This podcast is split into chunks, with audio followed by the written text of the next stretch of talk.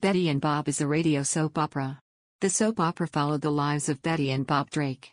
Betty was a secretary who falls madly in love with her boss, bachelor Bob Drake.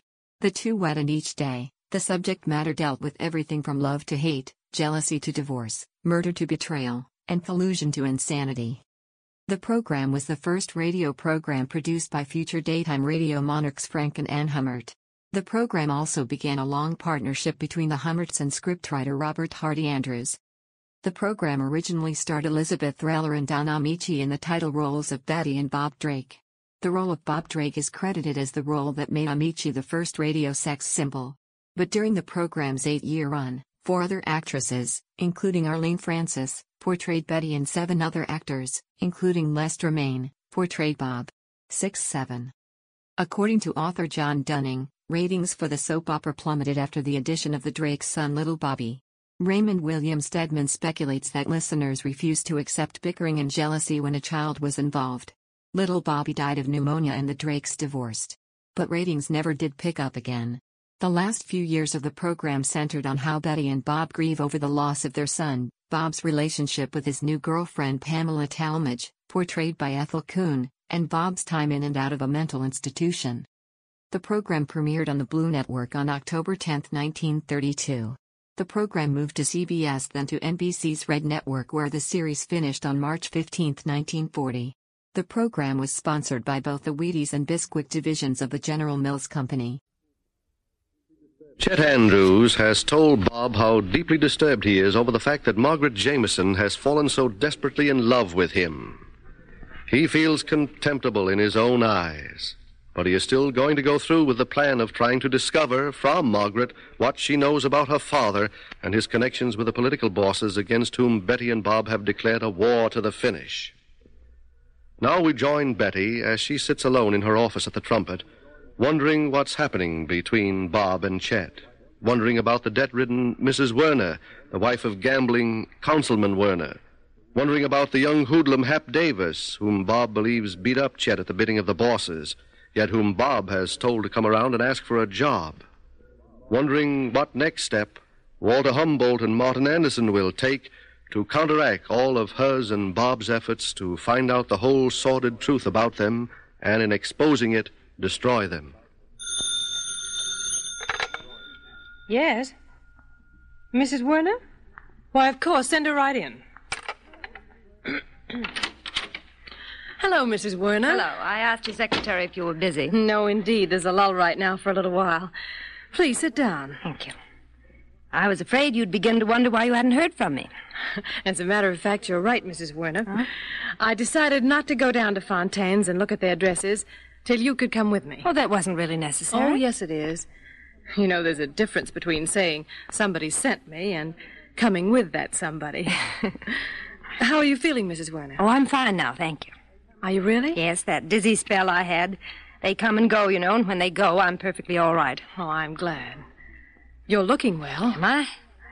I'm waiting for Bob now, but couldn't we have lunch together and then go to Fontaine's? I won't be able to today. I've got some company for dinner, and there's quite a lot of shopping to do. Well, you make it almost any time you like, and it'll probably be all right with me. Um, Mrs. Drake, Yes. I want to apologize.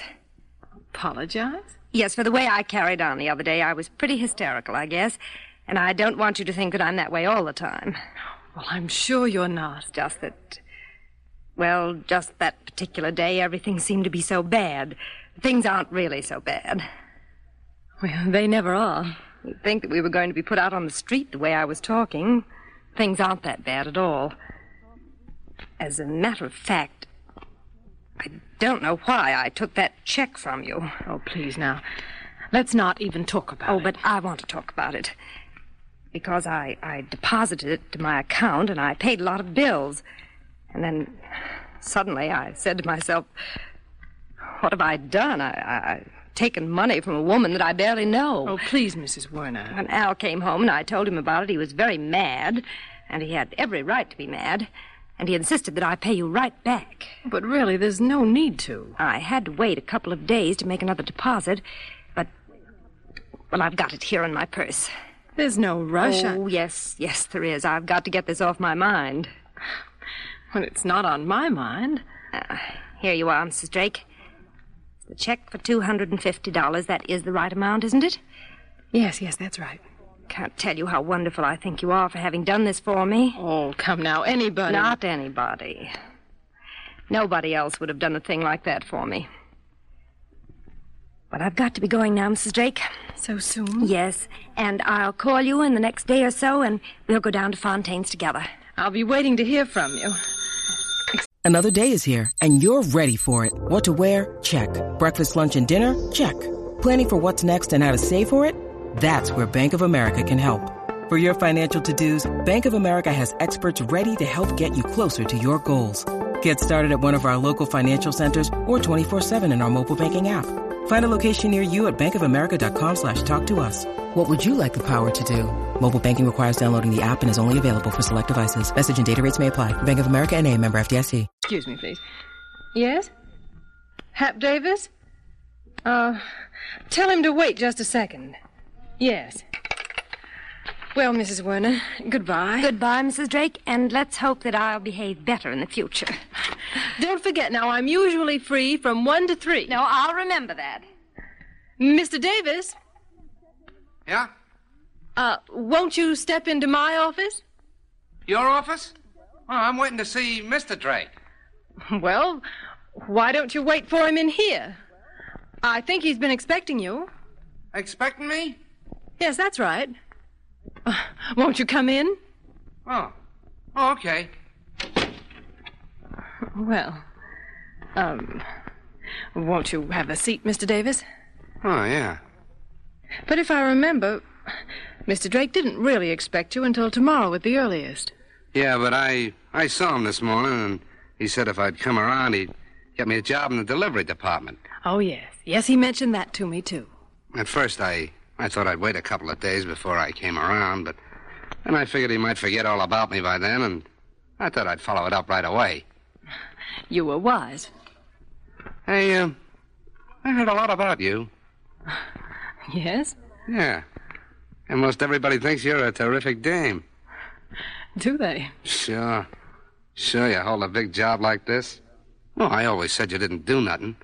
Your husband just gave you an office to sit in, just to give you something to do. But, Well, that was a nice thing to say without knowing it. hey, am I really going to get that job? Yes, I think those are Mr. Drake's intentions. He don't like me. Well, he he thinks you're quite capable. In the delivery department. Well, Listen, I could do things in any department. If I wanted to, I could be a printer or a reporter. I could even run this whole joint. you could. Sure. Sure, running things, that's the easiest job there is. How do you know? All you have to do is be tough and know what you want. And you're tough and you always know what you want. Yeah. Yeah, that's me. Glad to meet you. Hey, you're laughing at me. You don't want me to take everything you say seriously, do you? Everybody else does. When they get their head broken. Oh. Is that a threat? No, no, I just didn't want you to get me wrong, that's all. It'll take me a couple of weeks to find out what's going on in that delivery department, and And then what? then I'll be the head of it. That's Casey's job. That's one of the reasons I want it. That guy's been turning me down for a year. And why? I got all the qualifications. I'm strong, I'm smart. Smarter than he is, the punk. Oh, please, Mr. Davis, don't get mad. Well, just thinking about that guy makes me mad. The way he sized me up. He didn't say nothing. Just looked at me for a while and then shook his head. You'd think he was weighing a piece of cheese. Well, if you're going to work for him, Mr. Davis. Hey, hey, don't, don't call me mister. Every time you say that, I look around the room to see if somebody else is in here. Call me Hap. All right. Hap. But if you're going to work for Casey, you'll have to get along with him. I'll get along with him. You know, if there's any antagonism, he'll be bound to feel it. He'll feel. Listen, there's nothing to worry about, Mrs. Drake. Casey and I'll get along. Tell the truth, I, uh, I want to get along with Casey for a little while. Any special reason? Sure. Sure, I want to learn everything he knows, and I want to learn it quick.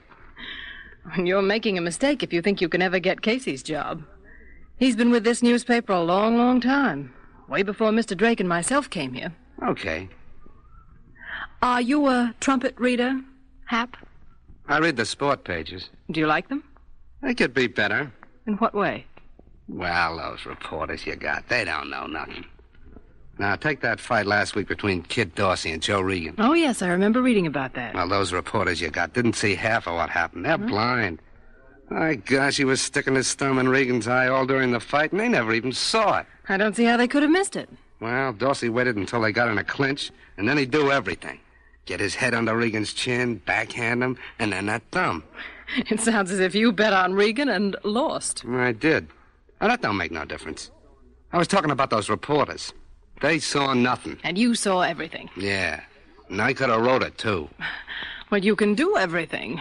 Oh, I didn't say I couldn't. Oh, well, hello, Bob. Hello, darling. Hello, Hap. Hiya.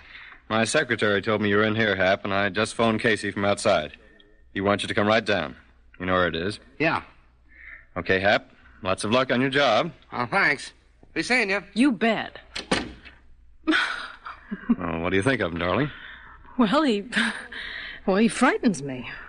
The world is his oyster, and he's going to squeeze it. Think he'll be a troublemaker? Oh, yes. Probably not in an obvious way, Bob. Not if Martin Anderson wants to use his having a job here in some more insidious way. It'll be the more insidious way. But that boy does frighten me, all right. He's so tough. He isn't human. He must have been human once. Maybe.